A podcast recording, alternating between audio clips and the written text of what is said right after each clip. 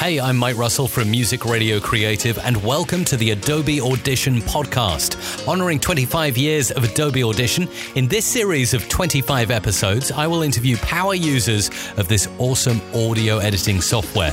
We'll reminisce back to the Cool Edit Pro days, through to the introduction of multi-track editing, and bring you right up to date with Adobe Audition C C and features like the Essential Sound Panel.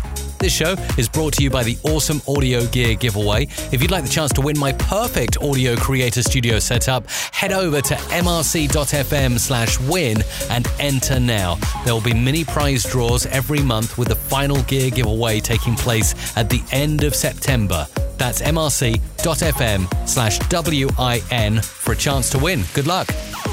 Adobe Audition's twenty-fifth birthday. My guest on this show is Grant Cook. He is the host of Film Learning, which is a YouTube channel and show all about recreating visual and voice effects uh, from movies and T V shows in a fun atmosphere where you can learn loads, not only about recreating voices, obviously using Adobe Audition, but also using some of the other apps in the Creative Cloud like Premiere Pro and After Effects. Grant Cook is an all-round multi-talented multimedia creator, and I'm delighted to have you on the show, Grant. Welcome. Thank you very much for having me. So let's get stuck into um, the main premise of this podcast. How are you using Adobe Audition, Grant? Well, believe it or not, I've actually been using Adobe Audition since it was called Cool Edit Pro way back in, oh, God knows when. I'm showing my age a little bit there.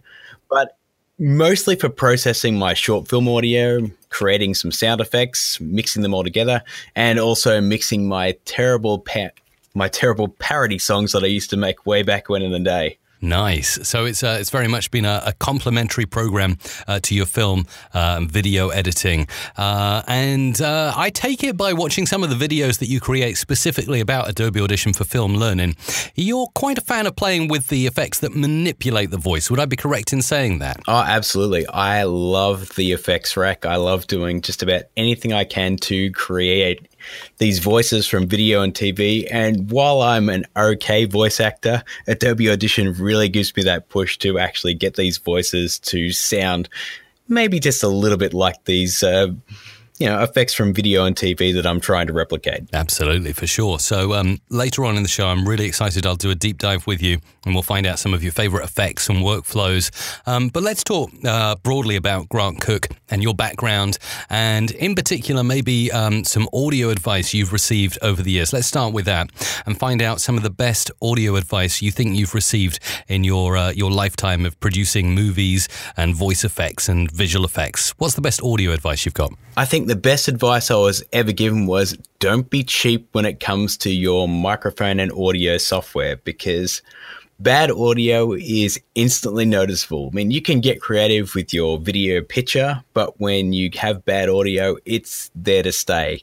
We've all done a lot of noise reduction software processing, and while it's okay and it works quite well in some circumstances, when you've got that really bad audio where the, the wind's whooping by, you are screwed. Could not agree more with that statement. Get the quality of audio as good as you can at the start. Um, and again, I, I want to talk gear with you later on, so getting the right microphone, you have... Um, already mentioned that. I'm excited to find out later what kind of audio equipment you're using in your particular setup uh, to create that good quality audio. Uh, but let's look at some of the projects you've worked on then, Grant. So, for instance, um, I'm sure you've got lots that you're looking forward to, but over the years of the projects you've been working on, and by the way, is uh, is Film Learning, is that your full-time gig, or do you do uh, other bits related to this whole world? Well, I did have a full-time job uh, teaching in an e-learning environment, so I ran an entire e-learning system for a major hospital, but I've just departed from that, and at the moment I am full-time on Film Learning. Brilliant. Okay. So let's talk about um, challenging projects. Now, they could be challenging projects related to Film Learning or a particular audio voice effect you were trying to create, or maybe some other line of work that you were working in before. What would you say, Grant, is the most challenging project you've worked on? Well, when I was working at the public hospital, we did a lot of promo videos and introductions with people that weren't familiar with on-camera work. And we did have this one person who... she had this weird habit of sniffing incessantly throughout the entire audio process. So we might have shot a five-minute video, and for that five minutes, she did this sniff like that forty-six times. And I had to somehow cut in between these sniffs and, well, edit that out so it actually flowed naturally. And that was easily one of the hardest things I've ever done, to make that actually look coherent. Wow, that's amazing. So yeah, uh, so you're, you're absolutely right in the fact that get your audio quality as good as you can, but you can have the best microphone possible, yet someone's got a cold or they've got hay fever or they keep coughing or something, and then as an audio editor, you definitely have another challenge on your hands. So... Um, That's so true. So it's really cool to, to hear. At the moment, you are full-time with Film Learning. I've seen a lot of your videos recently, including, obviously, uh, it always piques my interest when I see the Adobe Audition logo and I see you uh, working on creating some cool voice effects from one of the movies or or cartoons or anything like that. I, I think it's fantastically uh, a fantastically creative way uh, to use the software that has so many great effects baked in. Uh, so let's talk now about cool projects and where you're going. Um What is the one cool thing you'd really like to work on in the future? Maybe something you haven't even told anyone about yet. Honestly, I would love to produce my own music. It's something I have a love-hate relationship with, as far as I love music, but I lack any discernible talent to actually make music. So my music endeavors have mostly been parody songs, because I can just go and download a karaoke version of that and just plug my lyrics in. As far as creating music and beats itself, I'm absolutely useless, but I'd love to learn. So yeah, that's really interesting that you're um, you're interested to work on more musical projects. So how would you go about that in an editing editing sense? Obviously, Adobe Audition can do a lot, but really it can't interface with MIDI or do anything musically like that. So what would you look to do uh, if you wanted to introduce music into your into your audio repertoire? Well, I have worked basically with GarageBand from time to time, but I think that's what might be where I start. But I think I might just be maybe looking at some of your tutorials and then have a jump-off point from there. So that's cool. Excellent. So we, we've spoken about challenging projects, editing sniffles out or anything awkward in audio, and cool projects, uh, musical projects you'd like to work on in the future. Let's go back now, Grant, to your childhood, because most of our associations with audio, good associations uh, that get us into this this field. I know you're a very visual guy and uh, you're a whiz inside Premiere Pro and After Effects and software like that, um, but you definitely have a passion for audio, and I can see the passion shining through when you do those tutorials in Audition on Film Learning. So where did it all start for you? What was that childhood memory about audio uh, that made you smile and think, this is something I want to know more about? Well, I might have to take you back to nineteen eighty-nine there, because on my ninth birthday, I probably got the best birthday present I've ever gotten, and that was an Akai dual tape deck with a copy of Roxette's Look Sharp. And yeah, I had that, and I had a tape of Poison's Open Up and Say Ah. And they were two albums that, yeah, uniquely shaped my childhood, and I've, I've just, I've always loved uh, music ever since then. Excellent, that's fantastic. So yeah, always right there from single figures. Uh, you were into audio, uh, you were into the music of the time, of the the late eighties, uh, and just generally having fun uh, with the gear of the time, which of course were cassette tapes. And uh, yeah, it was funny when you used to record stuff on cassette tapes, and sometimes it would go wobbly, and you know, you'd, you'd have, uh, all that kind of stuff that now is being reintroduced into software like Adobe Audition with the pitch bend and the uh, those kind of uh, plugins. Absolutely crazy. I was looking into that the other day, trying to get something that sounded retro and eighties, just exploring some of the iZotope plugins for uh, Adobe Audition, and I just couldn't get anything that sounded just the same. That's it. You see, it's it's authentic. It's that it's that whole debate, I guess, between can you do everything in a digital environment, or do you still need analog gear? And actually, I'd love to ask you about that question. Well, actually, I'd like to ask you the for the answer from you to that question, but also then, I guess, later on when I ask you about your studio equipment, we'll get an idea of how much analog gear you've got. But how important do you think analog processing is in this age of doing everything in post? As far as uh, my digital stuff goes, I know people always get a kick out of when I do retro titles, or when I do uh, V H S filters or old-style film filters over my uh, over my effects. So people are always looking for that sort of thing. And even when you looked back to last year, one of the biggest videos that blew up there was Kung Fury, which was a massive eighties throwback. And I think that even had David Hasselhoff singing on the soundtrack. So people are always looking to eat up nostalgia. So being able to dive into analog processing and that sort of thing, it's there's still a market for it today. Yeah, you're right. And uh, trying to think why that is. And I guess you, you've coined it there with the, the word nostalgia. You know, people are nostalgic. People want to relive their past, relive those years that brought them so many happy memories. Um, and like you say, with, with film and video editing, you know, you've got V H S filters and things like that so popular today. And, and you're getting, you know, tons of views, or those videos are rising to the top as some of the best that you've created. It's very interesting. It, rem- it reminds me of... Um, creating a tutorial about how to create the uh, the vintage voice effect. Again, that's one of one of my most popular ones. It's it's funny how we we just want to create the effects of the past right today. That's brilliant. So you know this software inside and out.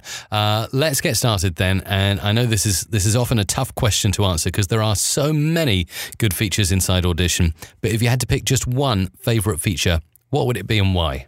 I've got to say the effects rack. Just the I, the ability to be able to layer effects on your audio without sort of damaging or modifying the original track, I just think that's the best thing ever. It's like using adjustment layers in Premiere Pro or After Effects. Your original audio is still intact until you hit that apply button. You can do pretty much whatever you want without busting anything.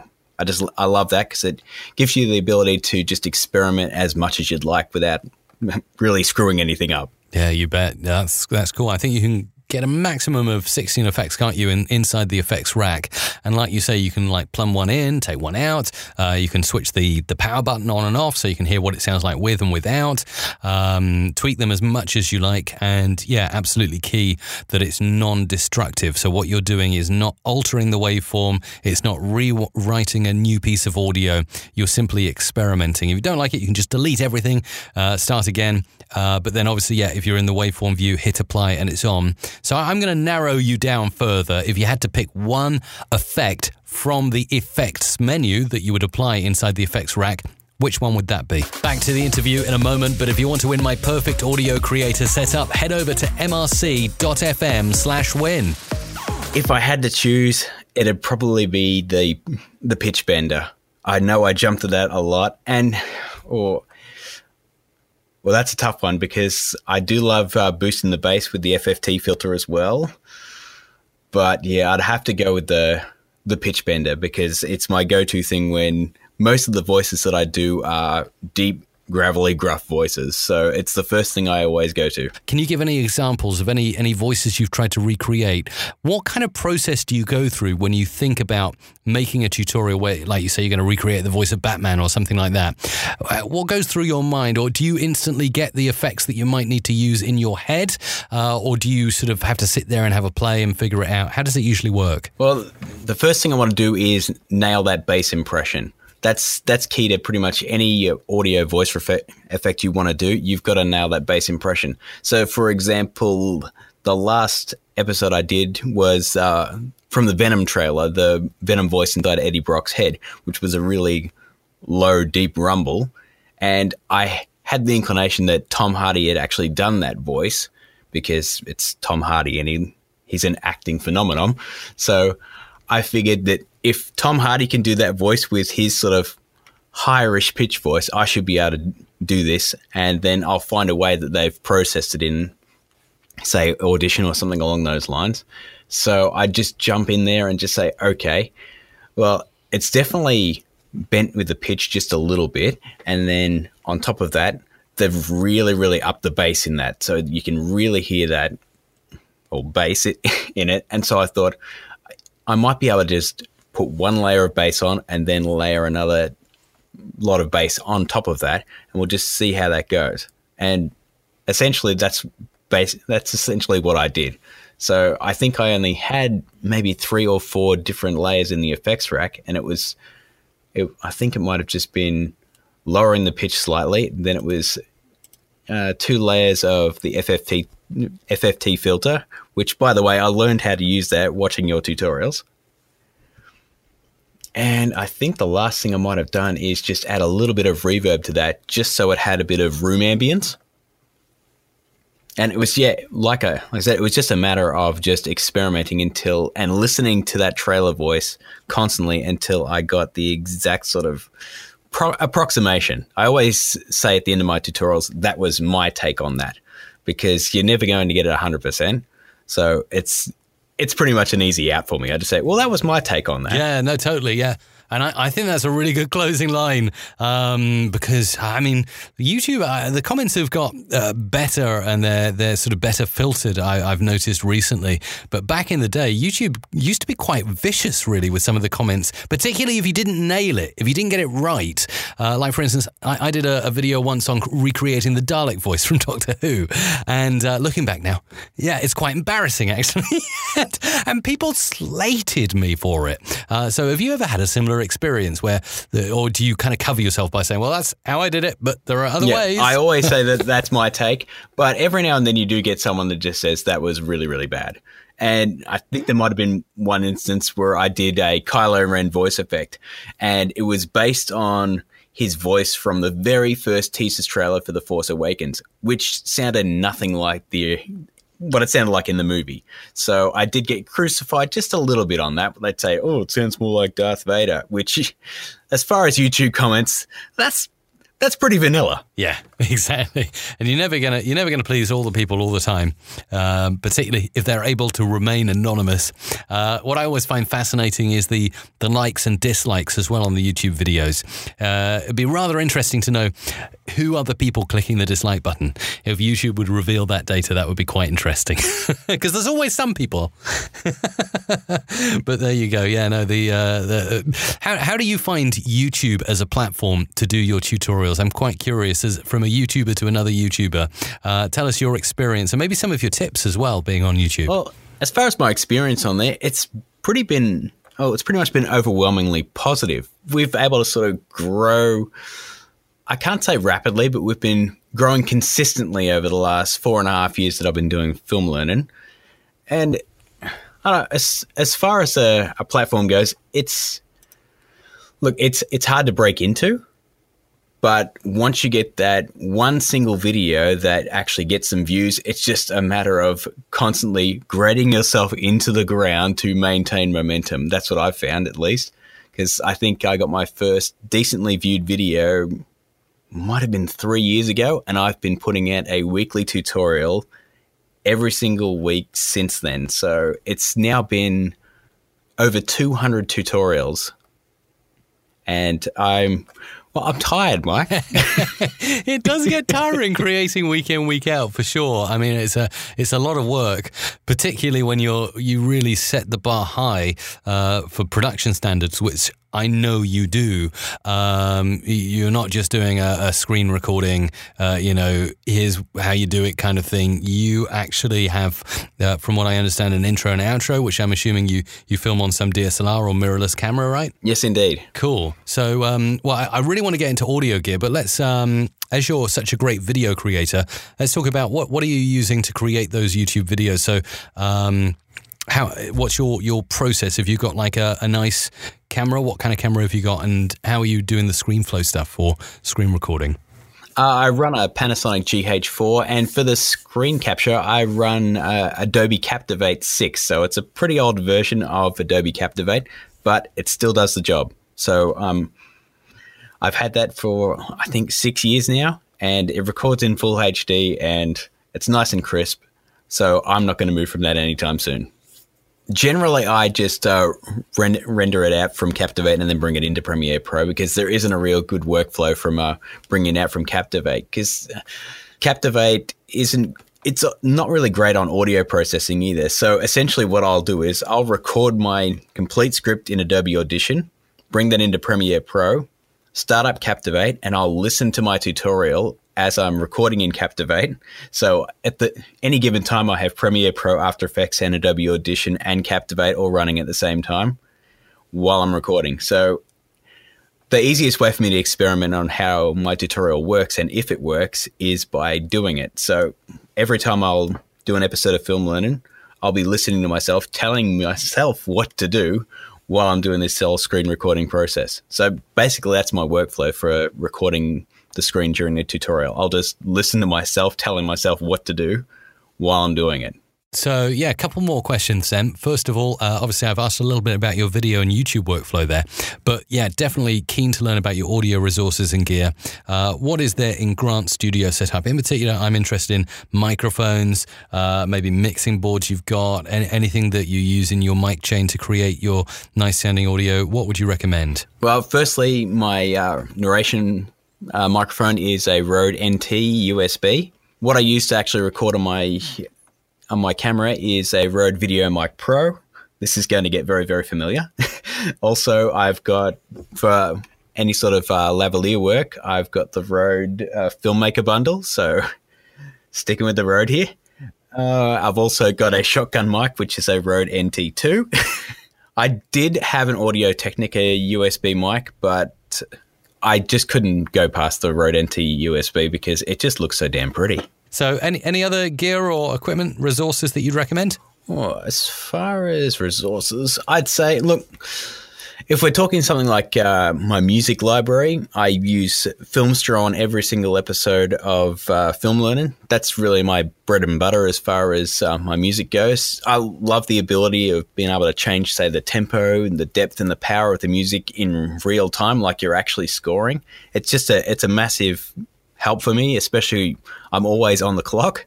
So, and oh, let's see, as far as sound effects go, I really just have a massive hard drive that I've been collecting audio packs for about fifteen years, so I couldn't even tell you what's in that. I know there's a lot of rip sound effects from old Star Wars games and stuff, but uh, that's just between you and me. Wow, and I'm just checking out that Filmstro recommendation you made. Wow, you, you've actually, like you mentioned, you've got dials like momentum, depth, and power that you can move for each track uh, to change, I guess, the sound, the pace, the emotion. That's that's super cool. Yeah, I've been working with them for probably oh, a little bit over a year now, and I've just I've. I fell in love with that software the moment I saw it. All right. So, uh, well, we've learned a lot from you, Grant, not only your, your background and what you're up to. You're full-time invested into your YouTube channel, Film Learning, at the moment. We've also learned about your workflows, techniques, favourite things to do inside Adobe Audition, uh, which is celebrating its twenty-fifth birthday this year, the year this podcast is released. Um, and I'm curious, as a, as a wrap-up now, uh, for that young, aspiring person that's listening, uh, maybe they want to get in uh, to the industry and be an audio producer. Well, let's face it, in this this new world we're in now, uh, maybe they just want to be an online creator, and that involves doing pretty much everything, the graphics in Photoshop, the audio in Audition, uh, video in After Effects and Premiere Pro. Uh, so they're young, they're aspiring, they're keen to get started. What advice would you have for that person listening now? Uh, easiest thing to say is jump online and absorb every tutorial you can. When I started out, we didn't have online tutorials, but now we have an absolute buttload of stuff that you can pretty much learn any kind of software. It's it, the the possibilities are endless. I mean, if you type in Adobe Audition tutorials online, you've probably got about a million results, and anything you can think of, you can probably find. So yeah, jump online and just go absolutely nuts, and You you never really, you never really know what you're going to discover just by poking around. Exactly, yeah. Be be curious and, and be looking. And like you say, we do have a, a great resource online now that you can just you can hop to. You don't you no longer have to ask someone else who knows someone else to find out how something's done.